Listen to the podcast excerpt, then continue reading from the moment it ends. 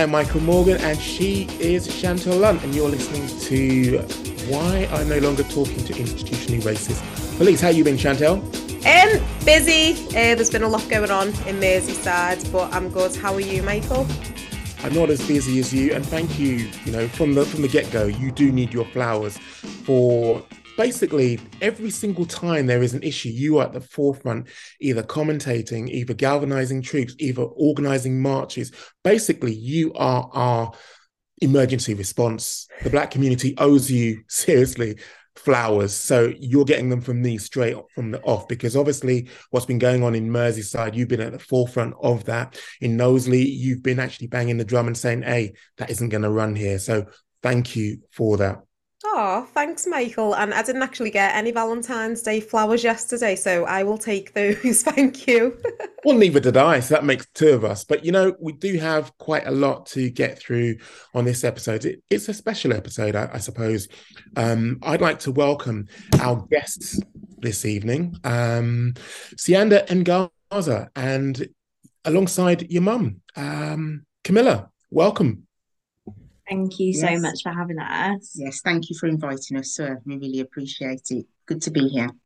Now, you know, it'll be brilliant if we weren't here under the circumstances which we're going to unpack, we're going to unpick over the course of probably around 45 minutes to an hour. But just by way of background, and, you know, we are going to touch on some quite harrowing issues, some quite harrowing um, I suppose, for the uninitiated um, news. Now, for me, I came across this story. Um, it must have been the latter part of last year. And Siyanda Mngaza's name was ringing bells because yet again, we were looking at an incident in Wales. Yet again, we were looking at a miscarriage of justice. But yet again, a Black woman, a Black person was I suppose it's part and parcel of our journey and part of a miscarriage of justice at the hands of the police. Now, again, just by way of background, so that, you know, for the uninitiated, we can actually, you know, I suppose paint the picture into kind of like tell the story and in its fullness. We are, you know, this is a trigger warning. We are going to be touching on some pretty harrowing incidences and uh, we're going to try and deal with it as sensitively as we can. Now, Siyanda, you're a black woman um, from South Wales, and you were, from what I've read, formerly an HR officer. And age 20, you found yourself the victim of a, a vicious, a, a very almost calculated uh, racist attack that took place on the 25th of May 2019 at a camping site in Wales. Now, I'm going to hand the story over to you to kind of set the scene. Why were you at the camping site? What brought you there? It's, um, I suppose, the starting point for this story. What brought me to the campsite? I was invited. I was asked to go to the campsite um, by my boyfriend's family. Um, camping is not really something that I do or like to do.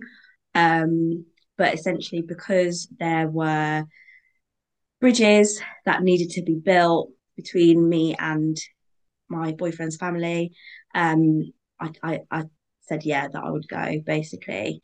Um, so when I was invited, I had had reconstructive surgery on my leg.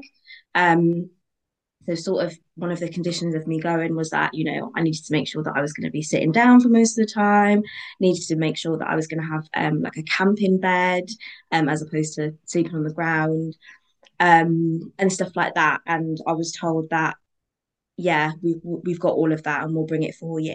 Um, and actually when i got there um, i think everyone had been there from like early afternoon. When i got there at about five with my boyfriend, actually one of the first things I was made to know was that actually there was no camping bed um, and there was just like a chair and really I should have known from then that it was a bit iffy but me being me, I was just like, okay, well, I've driven an hour here now, or you know, my boyfriend's driven an hour here now. We'll just stay, sort of thing. But hindsight's a beautiful thing.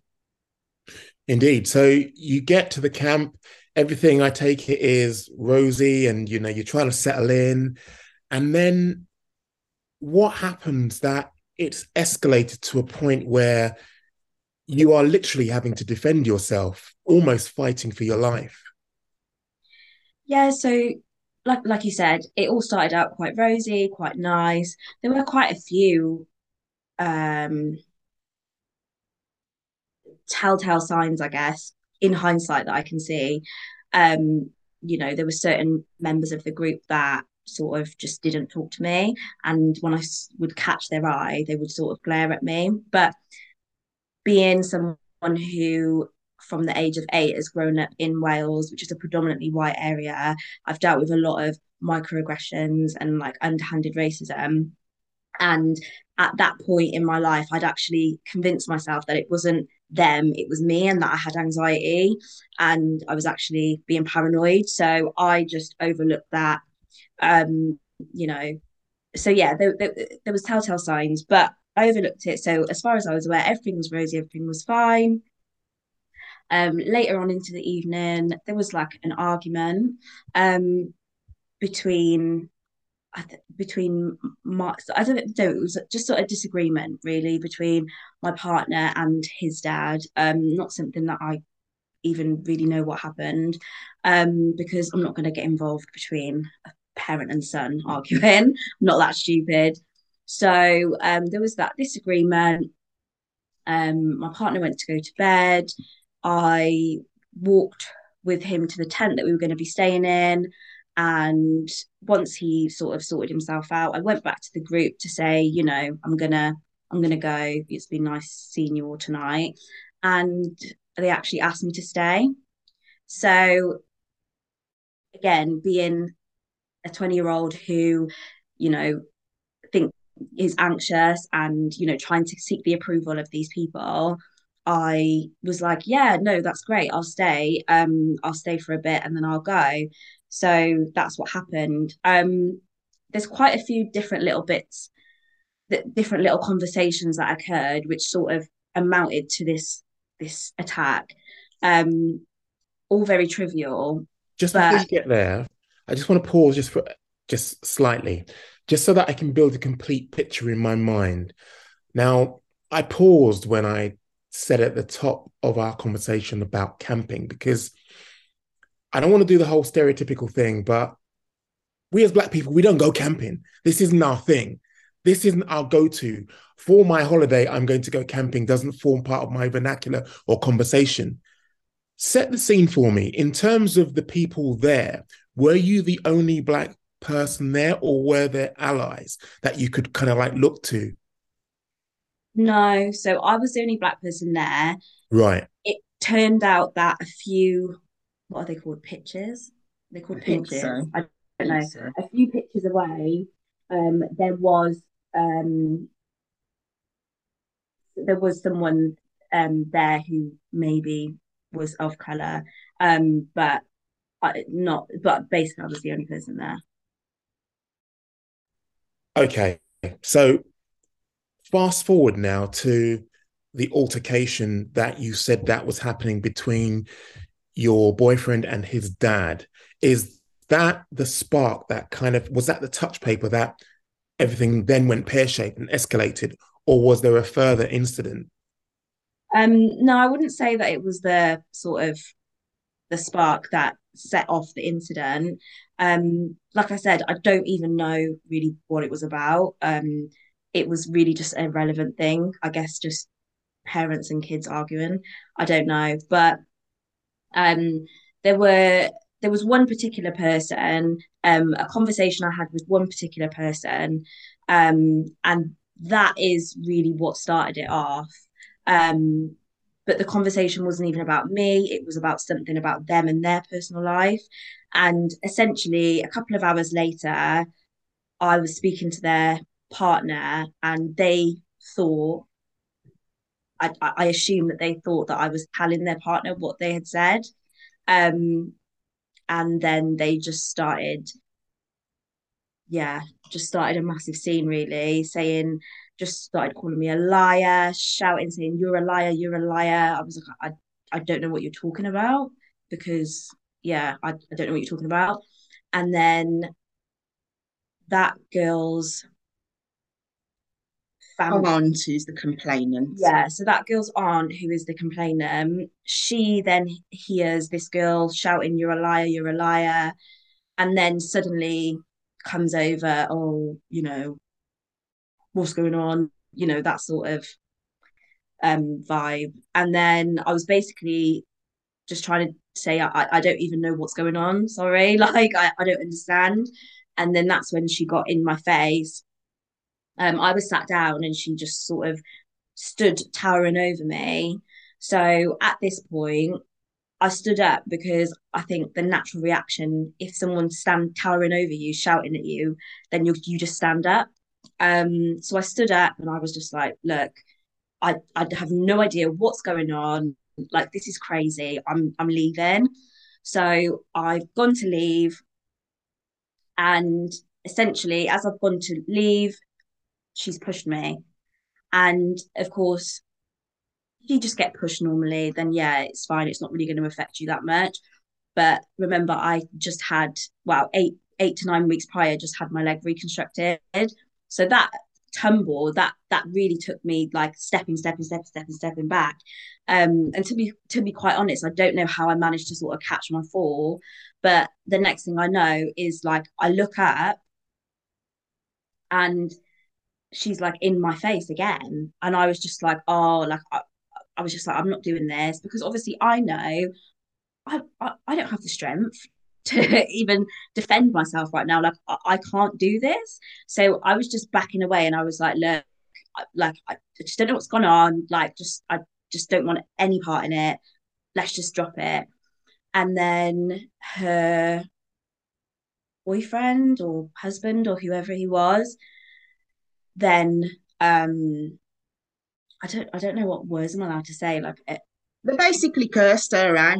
Um, you know, I'm happy to use that language because obviously I think it needs to be, you need to kind of understand what you know the the degree of um seriousness she was under after then that racial verbal abuse happened. So, you know, if you're fine with us kind of giving you an idea what that language which was absolutely. as i say i want us to be full and frank in what we're discussing here. I think we need the full picture. So take it away. I really do need the full and frank version.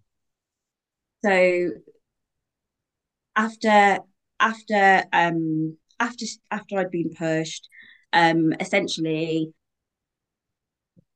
the sorry can you say this? Because i can't. Okay all right. So after that initial altercation with this woman, and um, she was pushed, Siyanda said, "Look, don't push me. Don't, you ever freaking touch me." Yeah. And that's when the man come in and turned around and said, "You fucking black jungle cunt." What? And you ever speak to my missus like that. And then the other adult male that was there turned around and said, Fuck off, you fucking black bitch. Now, the jungle cunt, I've never heard that racial slur before. That is new. That was new to us at that time. So it's not something that you can make up, which is what further down the line was suggested, which right we'll come to that.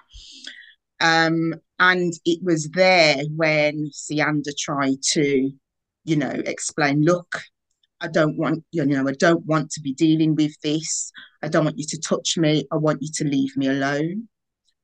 Yeah. Siyanda was backing off or walking backwards as these this abuse was taking place because it was recurrent. So they were repeating that. Mm. And then Siyanda turned around and says, Look, if you attack me, because that's obviously even before then, but when then that that, that verbal altercation happened, and she knew she was in danger. serious danger. Sorry, Sienna. Yeah, sorry. So when they were calling me all those racial slurs, um, they were also saying, you know, we're gonna fucking kill you. We will fucking kill you, you black bitch. We will fucking kill you. And that's literally all I could hear. Oh my God. So yeah. So as my mum said, I was like, look, if you if you come near me, if you touch me, then like it's it's gonna go off basically. And mm. because obviously the first thing you think is you're like, if you touch me, like it's this we're we're, it's, we're going in arms. Do you know what I mean? Because Yeah. that is just what came out of my mouth. And then basically the woman said to me, it was something along the lines of, Oh, what what you gonna do? What are you gonna do? You're gonna fucking hit me, you're gonna fucking glass me or something. And I was like, What are you talking about? And then the next thing I knew, I could see them like running, they were literally running at me. So I'd made quite a bit of space like between us. Um and they were like literally running at me. And I looked down at my hand and there was like there I was I, I was drinking out of like one of those cocktail jars. Yeah. Um and I just remember thinking, oh my God, like I- like I just don't even know what to do. And then it's all it's, it's all quite a bit of a blur, really. You know, all I know is I literally just felt the force of a fist in the left side of my face Mm. and glasses smashed.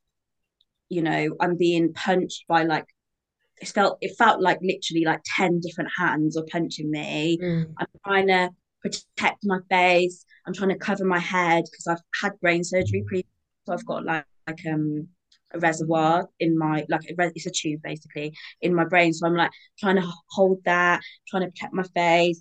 I'm trying to stop whoever's in front of me from like clawing at me. And then I literally like fall to the ground from like another blow. And then I can just feel like feet just kicking my head, like just boom, boom, boom, boom. Mm-hmm. And I'm holding on to something. And then I'm like, like, what is going on? And then they're like just shouting all this, we're gonna fucking kill you, you're fucking dead, you fucking dirty nigger, you fucking black bitch, we're gonna fuck you up, all of this. And I'm just like, like, because it, I can't even explain, like, you can't actually, I, I can't even explain, like, how many million things actually went like across my mind in that in those moments. But all i realized then i was they were like fucking let go fucking let go. And i'm thinking what do you mean let go? Like and then i realized that the, what i'm holding on to is actually that who turned out to be the complainant's hair but like she's between my legs. So i like think oh okay let me just let go. So i let go and then literally I just felt a, I had my hair up in a bun like this, and I just felt a hand grab me by the bun. Literally, one of them pulled me up into the air, like yanked me by my head and pulled me off the ground by my hair. So my feet were still touching the floor, but my top half was like in the air. And the other one literally just was just punching me, like just punching me, punched me in the chest, punched me in the side of the head, in the face, and then the person who was grabbing my bun was just shaking my head, shaking my head, shaking my head, and then I just sort of dropped to the ground, and then I could just feel other blows, and then like nothing. Like I remember just looking, opening my eyes and looking at the the, the stars in the sky. so obviously dark. It was pitch black, and all I could see were these stars. And I remember literally just thinking like I'm I'm about to die, and, and like the warmth that came from like the bottom, sorry, from like the bottom of my feet all the way up my body. I, I can't even describe it honestly. And I just thought I am literally about to die, and then nothing. So you blacked out. Yeah. And then the next thing I know, I open my eyes and I can't really hear. And I'm like, mm, just like, what's going on? Like, what's going on? And then I get up, I sort of sit up, and then I see that the two men are like punching my boyfriend, dragging him like across the floor. He's fighting back, like they're on top of him. He's trying to get up. And then I managed to stand up and by me standing up, it must have caught their eye. Literally, they just both of them just turned to me, and I literally just thought, "Oh my god!" Like, I'm like I'm I'm fucked. Like, excuse my language, but like I'm actually fucked. Mm. So I've just turned around, gone to walk away because like I'm literally going like this because I'm so tense because I'm just preparing for the impact of someone just hitting me or something. So I'm walking like this and I just keep walking, keep walking, keep walking. And before I know it, I've walked to like a car and nothing's happened. So I was like, what? So I've I've gone around the car, looked through the window, and I can literally see like, like my boyfriend like grabbing them, like grabbing them from the floor, grabbing like legs, everything. There's like tussles, and I think, oh my god, he's he's he's managed to stop them from getting to me. So I'm like, right, I need to get away. Like I, I don't even know what to do. So I've just kept walking right to the edge of the field, and I basically spent what I thought was 10, 15 minutes. I basically spent an hour and a half, an hour and 40 minutes stumbling through the hedges of the perimeter of the campsite, waking up on the floor thinking what what is going on, then being like, I need to I need to get to the pub because there was a pub at the end, right at the bottom of the campsite. I think yeah. I need to get to get to the pub. And I basically just stumbled through these hedges for like an hour and 40 minutes. And the next thing I know, I've seen a I've seen a police car walk towards it thinking, oh my God, thank you so much. And sorry, if I just backtrack slightly, whilst I was stumbling through the hedge trying to get to this pub, I've also come across like about two tents. So I, yeah. I stood at the tent and just said, like, excuse me, like, can you help me? I've just been attacked. Like, I really need your help. Can you help me? And both of them, they were like, no, sorry, don't want to get involved. Don't want to get involved. Wow. No, go away. Don't want to get involved. So I was just like, oh, okay. But yeah, eventually I've, I've seen the police car. I thought, oh, they've come for me. Like one of the people in the tent has, you know, rang them or something. Yeah. On gone to them, literally fallen in this guy's arms, my back in handcuffs. And I'm like, what's going on? And yeah, they just shoved me in the back of the police car, shoved me in the back of the police car, shut the doors, and walked off. So I was just screaming because I'm like, what is going on? And then literally I just see like these two men come to this to the it would be the driver's side. So I'm in the back, the side of the police car, and they're like shouting in the police car, like, you're gonna go to fucking hell, you're fucked, fuck you, fucking black bitch you are fine. In front of the police officers, they are giving these racial slurs volume. No, no, no, that's not. We'll come to that. They weren't. They left her. They yeah. left her with a ah. stranger. That's a police strategy. So if there's just to interject there, if there's a fight, they will get someone and put them somewhere where they know they can't move, and then so if it's one officer who's attended, they'll get the first person, put them in the car with handcuffs, and then go to the next person and respond to that. So that so it's like like you're saying, a police officer wouldn't have been there. No, because there was one. There was a first responder, the first police officer when he handcuffed Siyanda. Right. He got a stranger to watch oh, Siyanda. So he actually asked a member of the public. Yes, a member of the public got into the car as the car as the car arrived to the call said he knew what this girl looked like yeah. obviously because she's the only black person there pointed her out and that's where Siyanda would have met the police officer. Handcuffed and that police officer asked that same stranger to watch Siyanda while he went to see how the complainant was. Now, that stranger could have been a friend of those racists, anyone, and she was verbally attacked in the car as the policeman turned his back. Not to mention the vulnerability of being handcuffed. Back. Like, and he had to push back. Mm. Yeah. Mm.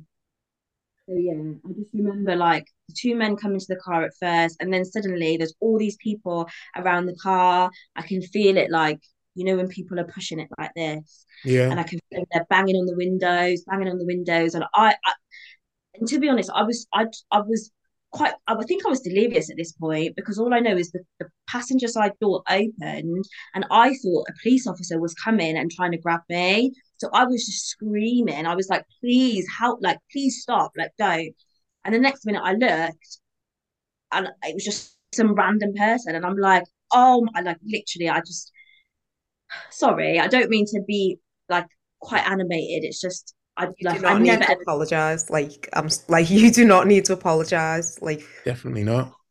Yeah it's just and then and then the next thing i know the back door opens and like a police officer like grabs me.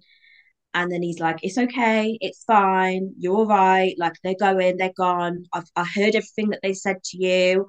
And obviously i was just sobbing and sobbing and sobbing and screaming and yeah and he was like don't worry don't worry.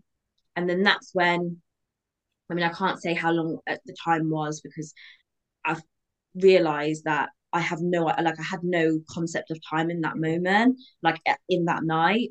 But um basically that's when he sort of calmed me down and asked me to tell him everything that had happened. And the first thing I said to him was, I need to I was like, I need to tell you about my brain, my, my brain. And he was like, What? And I was like, Is your body cam on? And he said, Yeah, it is on so and I remember looking at his chest and there was like a light. So I literally just looked at his chest and just reeled off as much as I could about the condition I've got with my brain. Because I said to him, I feel like I'm dying. Like I feel like I'm actually about to die. Like I am going to die. So I reeled off all the information that I could at the time. And he was like, okay, that's fine then. He was like, right, you need to calm down. I was trying to just tell him everything that happened. Like I was just trying to tell him, tell him, tell him.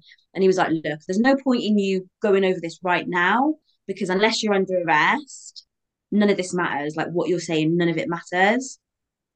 And I was like, well, arrest me then. Like, I was like, if, if that's the only way that you're going to actually listen to me and listen to what's happened to me, like, do it then. And he was just like, so then he did the court, like, read read me the caution, is that what it's called? Read me my rights.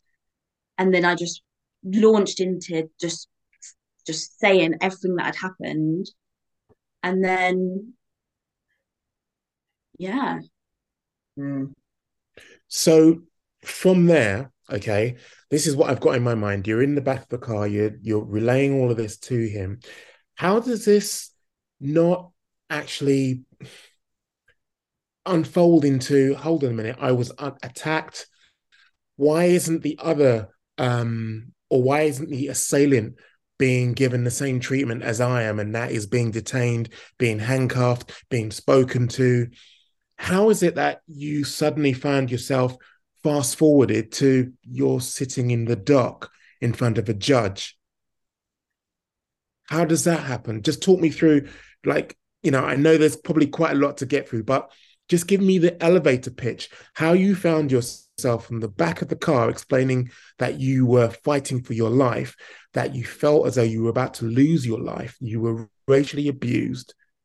And then the next thing in this chapter seems to be you're in front of a judge. I think I need to take over here Okay. at this section um, because after what happened to Siyanda, she was in no fit state to deal with the police. She, wasn't. She was recovering, you know, in you know her bruises, her injuries, everything. So I was communicating with the police. So when I collected Siyanda from the police station, she spent 20 hours there. Well, a lot had happened before then, how but um the police officer said so there was no the the first police officer that came, he came at about 10 to midnight.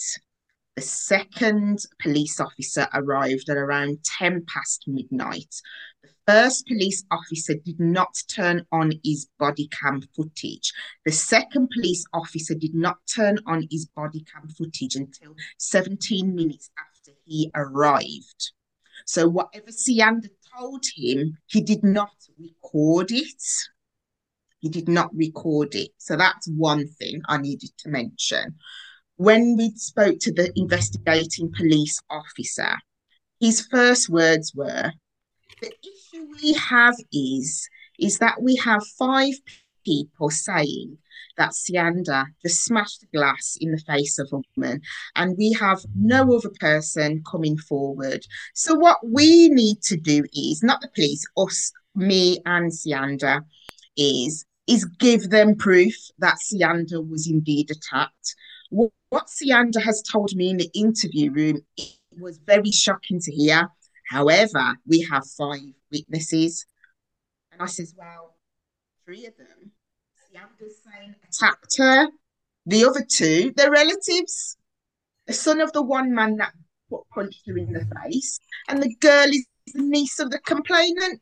So, you know, and I says, okay, look, I'll take pictures of the injuries. I need to take her to the hospital because I realised that obviously she did tell them about her injuries because they took her to a medical center but not a medical center that had consultants and doctors just one with nurses. So i needed to make sure that she was properly looked over that her reconstructive leg surgery wasn't damaged because she's got metal plates in her leg that her head was okay because she was repeatedly kicked.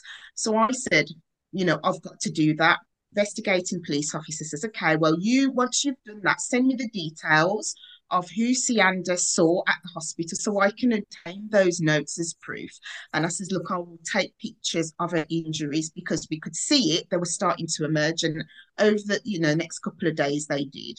Um, so when I got back, I called the police officer, said, look, you know, I've noticed a footprint on her face because I noticed it when I took her back from the hospital. So I says, I'm going to take pictures and I need to send this to you first. And then I'll send you the details of the consultant, whatever. I sent that. Yeah. Um, and then I sent photographs for, you know, um, following that for the photographs. But Siyanda was afforded a victim support officer. That didn't come till two weeks after. She didn't contact him two weeks after the incident. We realised the a day after she got home that nothing was happening with the, the people, the perpetrators. So I picked up the phone as a mother or parent does, you know, father does. What's going on? Why aren't these people yeah. being arrested? You know, mm. and the police investigating officer said that she would be interviewed as a victim because the interview that took place, she was interviewed as the perpetrator, not a victim. That didn't happen. Where's these police that you're saying that are coming to the door to interview Siyanda? So it, it quickly went downhill from there because he got offended by what me calling out is incompetence. So I says, this is a race hate crime. This is a racist incident, and you're not equipped to deal with this because you're in white country. You've not dealt with this before, I said. And I says, I need someone and I need an expert to deal with this now because you're letting all this evidence go away. Someone grabs Siyanda by the hair. If you had the sense to arrest him and swab his hands, you would see that she'd have it'd have oil that we use on her hair so you know that he's actually put his hands on her because all these witnesses the perpetrator says no one touched Siyanda you see. That's what they all ah. said.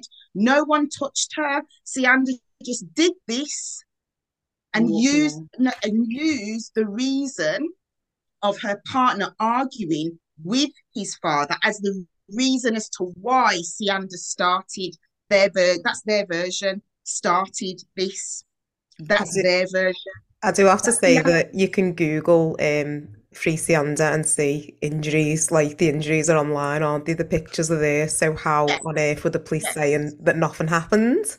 Yes. Yes. But not only that, just just from a logical point of view, you as an individual by yourself aren't gonna initiate conflict with people who are clearly bigger than you, with a leg which is injured and you are outnumbered. It just doesn't add up. It doesn't make sense, just logically. From a self preservation point of view, no one would do that. Dyfed-Powys police are not interested in things like that. They wanted the easy ticket, they wanted a conviction, and it was easier to pursue Siyanda because of these five non-independent witnesses. They were happy with that, you see. And that is why when you're dealing with police officers that don't like to be told how to do their job and Yeah. use their power to cut you off, because that's what happened. That is why Siyanda ended up in trial, because the police stopped working with us, the police stopped communicating with us and told us to complain. And that's what we did, not realizing this wasn't the route to go down. They did it to cut us off. They cut us off. They didn't contact us until three months later. They didn't contact Siyanda until three months later to then charge her. It Can I ask a quick as though- question? Oh, go on. No, no, go on. I, I've, I've been talking the longest while. Go on. I'm just wondering what happened to your partner? So, um, on the night, obviously, I got arrested. Um, I remember Miles being like at the window. He was like, "What is going on?" Um, but whatever happened at that campsite after I left it, I have no idea. But what I do know is that very early in the morning, Miles left the campsite. Obviously, he'd been drinking, so he couldn't drive, but he left the campsite, um, and went to the police station. Or did he come home first? He went home first. So he came back to my mum's first, and then he drove an hour back to the police station and he bought my medication. Um, because obviously I didn't have any of my medication. He brought my medication to the police station. He asked them if he could make a statement. They said, no, you can't make a statement. We don't need anything from you. He was like, but I know what happened. I, you know, I saved her like I was there, sort of thing. They beat me up too. No, make a statement. Yeah, they said no, don't don't need anything from you. You can't make a statement. Um, he waited outside the police station, and then you took over, then didn't you? And then he um went home and just sorted out, you know, a bath and you know pajamas and stuff, so that I'd be slightly more comfortable when I got home. So that's what happened like immediately afterwards. Um, Yeah. They did take a statement Yeah. eventually, but it was again two weeks later. Mm. Weeks later. The more the more I hear about this, the more you speak, it sounds as though you'd rub the police up the wrong way by telling them the job that they should be doing, which they weren't. And it sounds as though the easy route for them is to withdraw and just let this play out naturally. And that is they can then move in an arrest because the embarrassment it sounds like you were putting them through by asking legitimate questions didn't sound like it landed very well. No, it didn't land very well. You know, Right. they tried to say, "Oh well, we've we've given you, uh, you know, a victim um, support officer, and we've registered this as a hate crime." I says, "But the victim support officer, who's from the Gwent police, is telling us she can't communicate with you because you're from a different police constabulary. So what the hell is what's what's the point in this victim support officer Mm. officer then? There's no support. There's no support. All you've given us is a leaflet." To ring victim support. Victim support don't know what they're doing. They don't know how to deal with race hate crime and and, and black victims of, of racial assault. What's that doing? You need to be arresting these people because Siyanda alleges this has happened. You should be acting upon that. They know they didn't like it. He well, this particular investigating officer, who I was correct, is inexperienced because he said in the doc that he's not experienced in dealing Right. with violent attacks. So I was right, you see. And that's what they did. They cut us off, sent us a leaflet to Siyanda's email address to how to complain. And we ended up going down the complaints route, thinking that we could get them to get the invest- investigating officer to look into Siyanda's allegation, only to be told they can't do anything while there's a live investigation going pla- in place. But there wasn't one on Siyanda's behalf. So we were stuck. We couldn't complain, and I couldn't revisit that complaint until Siyanda was sent to prison. It's just maddening, isn't it? Absolutely maddening. So they basically opened and closed the hate crime case just immediately. They open and close the complaint that Yeah. Siyanda raised because she was attacked on the 25th of May. The complaint was submitted on the 1st of June. That's how quick the t- the, t- the, the the events played out, you see. Um, and they didn't even investigate points because they disapplied points. but they then put it on hold pending the live investigation, which didn't take place. There was no investigation. But the actual crime, like the, they said they registered it as a hate crime. As far as I know, that crime reference number is just just floating in the ether. They're just registering it as, as stats because that's what they do. They just register stats, Yeah. as I've come Yeah. to learn and come to understand. You know, just because they register the stats, it doesn't mean they investigate a damn thing. Yeah, for me, that bit that you said, Siyanda, of he put you in the back of the car and said the only way that I can respond to what you're saying as if you're under caution, for me shows that from the get-go he viewed you as the suspect and not a victim because you can take a victim statement of someone who's not under caution. So like that just spoke to the mentality of it. Mm. And they denied saying that as well, which was part of the reason why I had to deal with that that investigating officer the way I did. Mm. Because we realised they declined it all. They declined that we that they said that. Kind of conscious that we're seemingly running out of time, but I just want to quickly fast forward then to you are now um, facing a prison term. You rock up at, well, after you've been sentenced. What happened then? I mean, I take it there's a short drive to prison. How how does it how does things unfold from the time when you've been told, okay, you've got a custodial sentence? So what actually happened was I had the trial for a week and I had the verdict, which was guilty. And I'm not sure how much you both know, but the crime that I was convicted of was a grievous bodily harm with intent, so a section 18. And like Chantelle probably well knows, if you're convicted of that offence, that is because you are such a violent person, as the conviction says, and you normally get remanded straight away. But they let me out for three weeks. They were like, Oh, you don't have to go to prison straight away. Uh, I'm gonna. The judge said I'm gonna let you out on bail for three weeks because you've got you've got things to get in order. Because actually, when the foreman of the jury said guilty, the judge's mouth was on the floor because no one thought it was going to be a guilty. I didn't even consider packing a bag because the whole trial was so farcical. Even the CPS barrister was shocked. So he, I don't know, took pity on me or whatever and gave me three weeks. Um, so then three weeks later, I returned and then um, was basically told by the judge in his in his statement that you know I I had to do like a pre-sentencing report with probation, and the judge basically said, well, from the pre-sentencing report with probation, I can see that you've been through a lot. You've been through a lot of racism. You've been through a lot of bullying in school because of your race, and you you've been through a lot. So actually, I've got no doubt in my mind that you will get through this. Is four and a half years. Oh my God! What the hell? Strong black Jesus. woman trope used to give you a hot. I'm so angry. Yeah.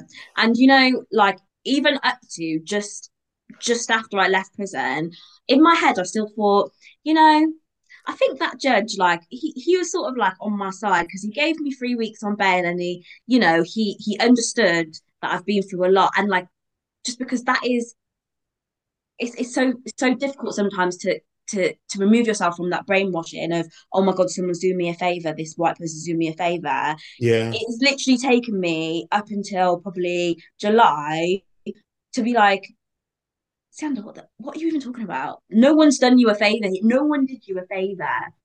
You know, so they said, you're going four and a half years. Okay, fine. Walk down the stairs, sit on a plank of wood for about four hours, and yeah, get driven to prison in this tiny, disgusting box. Um, that just is just vile and disgusting. So And- inside that disgusting box, is it just you or are there other prisoners? How, how does the transport work?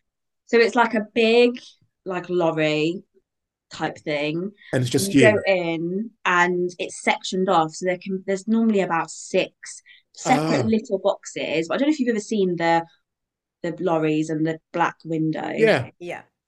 Yeah, but in there there's about six, sometimes eight little boxes. Oh, And you sit in there and like the door's closed and there's like no seatbelt. The seat is like just a piece of plastic. You have to put your feet up on the wall opposite you just to not fall everywhere in the box.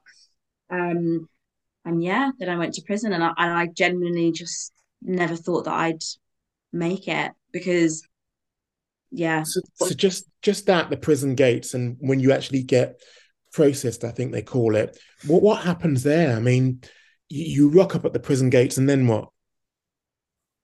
go in, they give you a cup of tea. Um, some of the prisoners will talk to you, tell you about the regime and how it all works.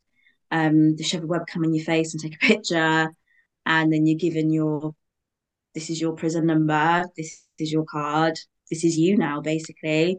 Then you're taken to a um a, a wing, which is like the induction wing. Um, you walk into the room. Yeah, it's a bit it's a bit nicer than what you originally thought your cell was going to look like. And Do you share one? no, not at first. Um, when you first go in, everyone's in single cells. But then after the your induction week, you move on to the actual wings, and then you're in a, tiny box sharing with someone else. And the person that you shared, I, I guess you know they, they were easy to get on with, or were they uh, the bullying type? Just talk me through your your your cellmate. Yeah, I mean, so the first person I shared with, we got on really well. I actually started sharing with someone on the induction wing for like two nights. Um, we got on really well. They, I ended up then being moved to the main wing, and that person got left in the induction wing, and that was because they, yeah, racism overclouded that situation. But I moved over to the other wing, to the main wing. The person I shared with, they were okay. Like they weren't a bully, they weren't anything like that. Mm. But then what? Two two nights later, the lockdown started. So then I'm basically forced to live in a six by four with a toilet in with someone I don't know, and I literally for the first like two weeks we did, weren't allowed to come out. because So of lockdown restrictions. Oh my god. Yeah, yeah. She got sent to prison a week before lockdown. Oh my god. So although the person I shared with at first was, you know, she was okay, it, you can imagine you're in this tiny box with someone, this tiny room with a toilet. It's yeah, it was not pleasant at all. Could What you was have your mindset visitors? Oh, like? well. What was your mindset like, considering you know this was all kind of like a shock to you? Surely, how, how did you? How were you processing it? What was going through your mind? To be honest, I was. I I just had so much trauma. I was really suffering with PTSD. I was having night terrors. I was wet in the bed. I was just like in the in the bed on the bottom bunk, looking up at the top bunk. I just wasn't really with it. I was constantly reliving this this this trauma and this memory in my head, constantly, constantly, constantly, constantly. Um, I really hit rock bottom. I mean, when I actually got processed, um you go and see like a nurse to talk about what medication you're on. I was on like two different antidepressants and they took me off them. They said i'm not allowed to have them. So for the first three and a half months i didn't have any mental health aid like help in terms of medication or anyone to speak to because again lockdown.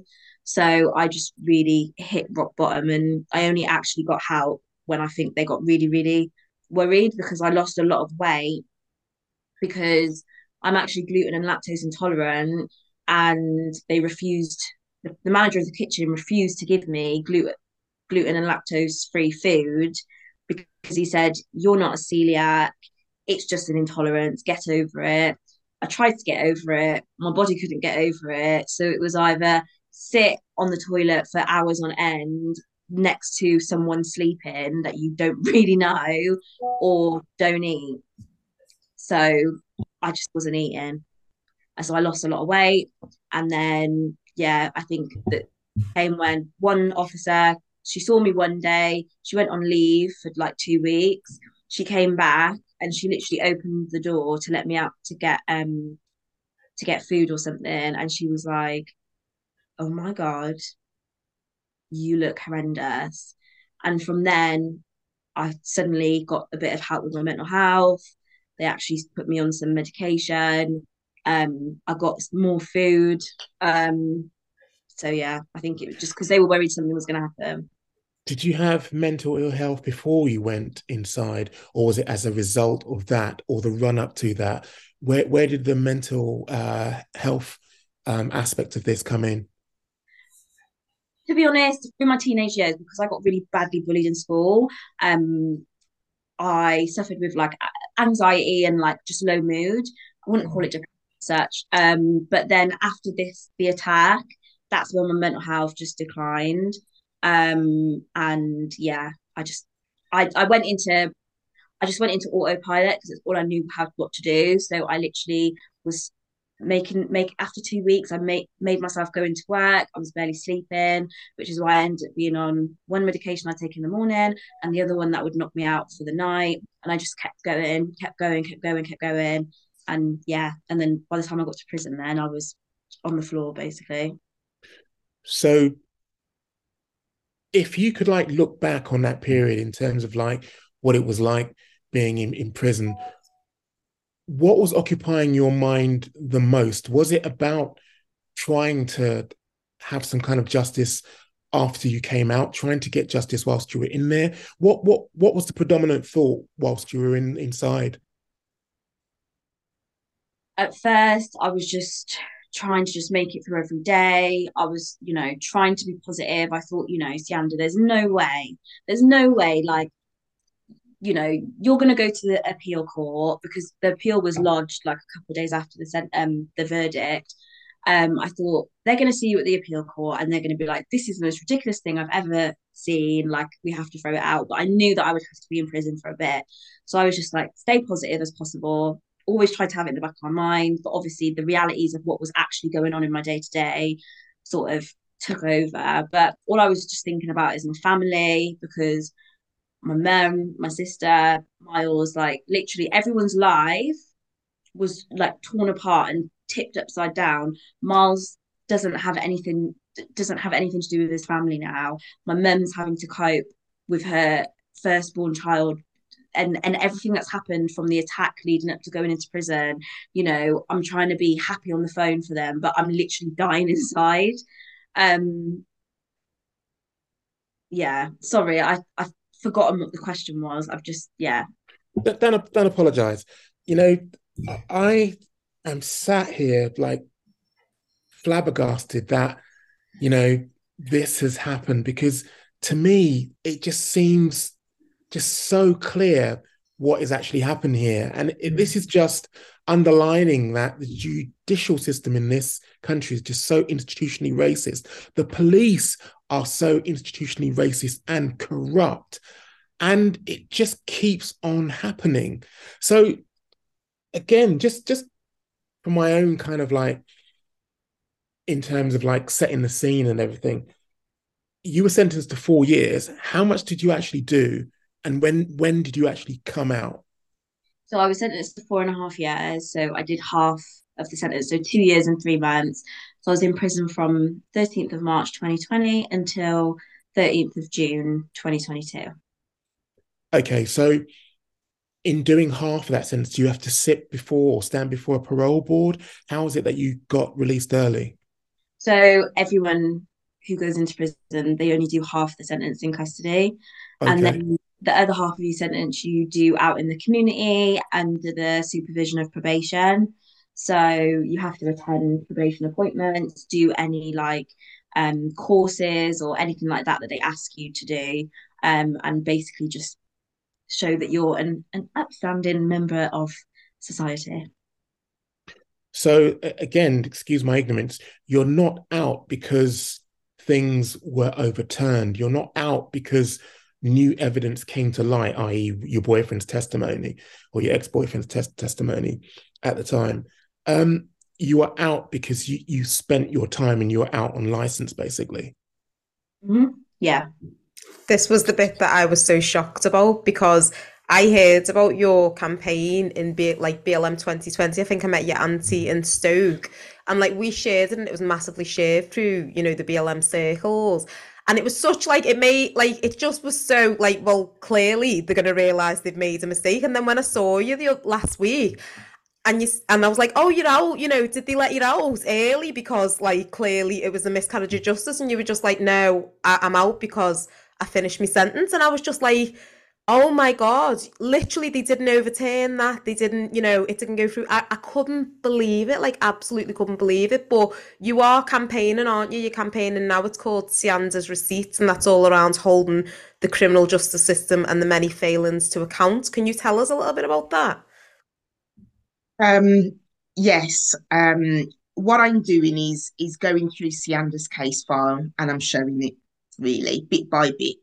I'm uh, showing all the failures that the police did. Um, I'm at the point where I'm showing, um, you know, what the, the, conversations between myself and the police officer, Siyanda's injuries that they didn't send to the CPS, the you know the proof of the injuries. I'll be my next receipt um, of Siyanda's file is um, going to be statements of the police um, uh, and another medical um, uh, person that examined the complainant. I'm going to be pulling it all out there because at the appeal, the judges accepted that Siyanda was actually beaten because don't forget the witnesses says no one touched her. She just did what she did and ran, ran on a reconstructed leg.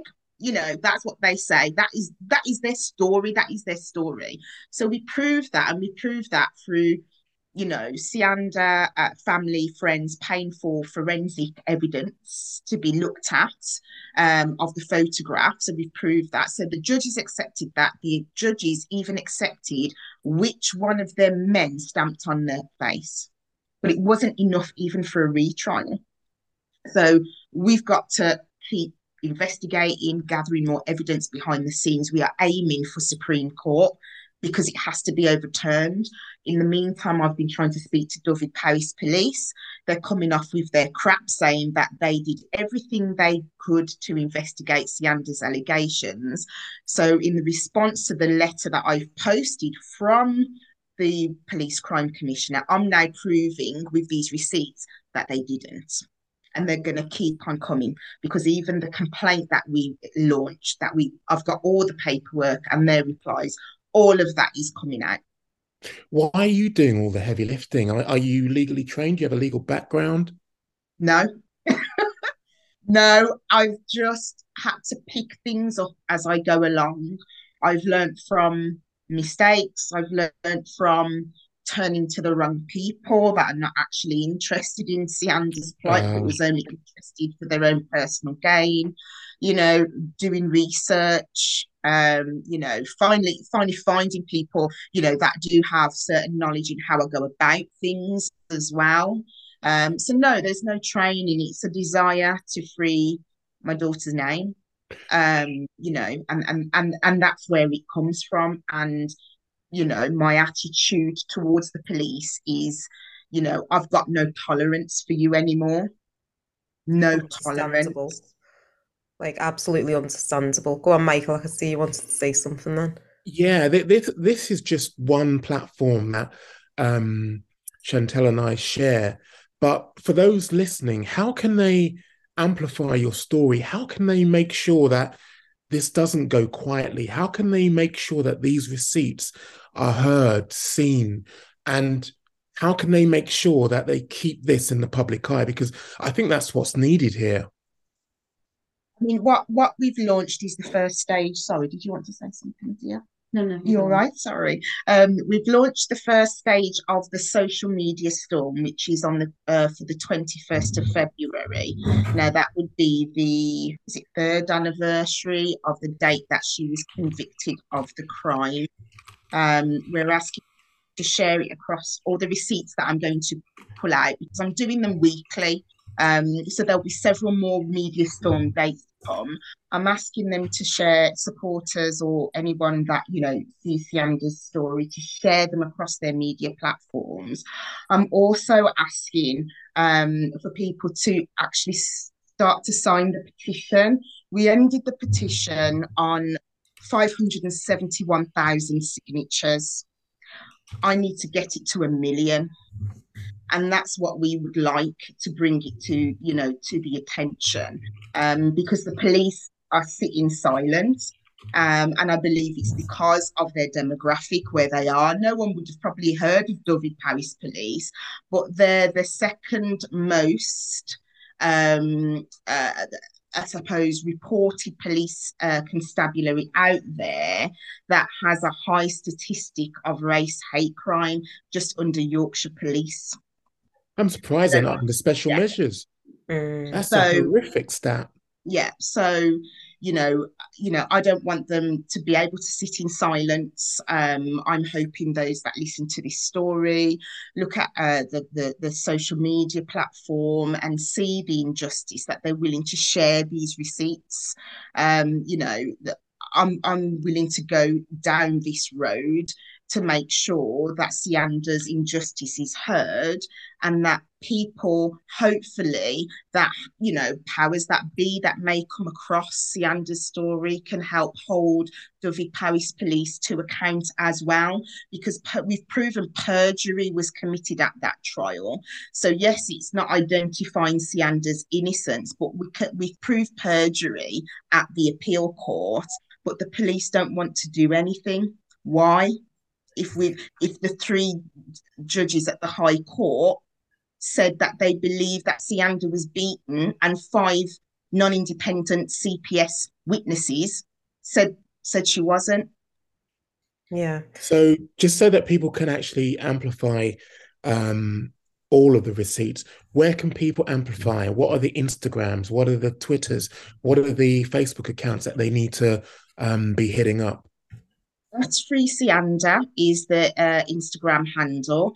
Uh, Free is the um, Facebook handle. We don't really have a Twitter handle, but we do have a website, which is freesiyanda.com. Um, so everything is is in the same name, so it's easy to find. Um, and on the website, we have all the links to the petition. We have a link to the crowd justice because we are raising funds, you know, while we are, you know, investigating to get to to get to Supreme Court. Um, you know, legal fees still need to be still need to be paid, so we're asking support there. Um, all the links to um, our um, what's it called YouTube as well. So I'll be loading the receipts on YouTube. So everything is is in one place there. Okay, um, I just can't. I, it's just I, I've heard it what happened before, but hearing you tell your story, Siyanda, it's just it's heartbreaking and it's harrowing, and it just speaks to the injustice of the criminal justice system. Like I'm going to share this podcast with anyone and everyone that I think can help, along with your contact details and the crowdfunder. And, you know, anyone who does listen to this, I sincerely hope that you use the expertise and the knowledge that you have to pick this up. I know that justice campaigns are notorious for showing solidarity, especially justice campaigns who've been through similar experiences with the police. And I just really encourage people to support this campaign and to, you know, share that knowledge and support Siyanda and Camilla. Um, I just wanted to ask a dead quick question, Michael, and I know we've gone over time, but I just like I think we both this oh, just I'm needs. Sorry about that. no, it's like it's this just needs as much time as it takes Definitely. because yeah, and you know, Siyanda, I just think we need to acknowledge the trauma of reliving and retelling a story that I'm sure you've had to relive and retell many times. So we just want to say thank you so much for doing that and send you so much love and a, the biggest virtual hug ever. But I just want to ask, and it's it's making me think of this because you know I'm sure all of us are thinking of this. Last week, a video surfaced of a young black girl being attacked by I think it was five white girls and encouraged by white adults who should have known better with very little like the just most blasé attitude from a person who I believe is the head teacher in um Ashford in London who just walked over as if he was about to order something from McDonald's and very casually asked the girls to stop beating this black child to a pulp. Now everyone's appalled about this and it's awful and you know we've seen the pictures of the braids pulled from the girl's hair and we've seen the bruises and it, it immediately made me think of you but I, I did think what if that hadn't been filmed? What if they had put the complaint in? What what what what did you guys think when you when you heard about this child? I literally my I was I was absolutely disgusted. I was horrified. It was very triggering to watch. Um, but you know what?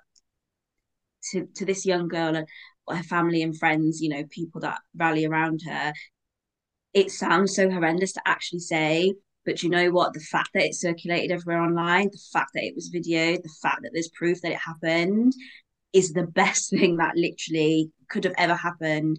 Like, it's absolutely disgusting and it's absolutely gut wrenching to know that that a young girl in school has had to go through this and being jumped by absolutely disgusting people, dregs of society in my eyes. And I just pray for strength for her and healing. Um, but you know what? If only there was a camera on the 25th of May 2019 that had filmed what happened to me because I wouldn't be in this situation. So, as much as it's the most horrendous thing you can even think to happen, an, an actual nightmare, that's something you never think will ever happen, and it's recorded, just know that it's actually the best thing that could have happened in terms of having your back and making sure that you get as much justice as the justice system will allow you to have because unfortunately we know it, it's not going to be what you deserve. It's a shame that we have to have that though. Mm. our word is not enough. Our word as black people is not enough. We have to it has to be our trauma has to be videoed for someone to jump to attention. And I, you know, I, as Siyanda said, you know, I think yes, it was good that it, it was circulated, but that's the only reason, no shadow of a doubt, the police have done something. No other reason, because we know if it wasn't, that's that that, that poor family would still be arguing with the school to this day to get something done and the police. No doubt about that.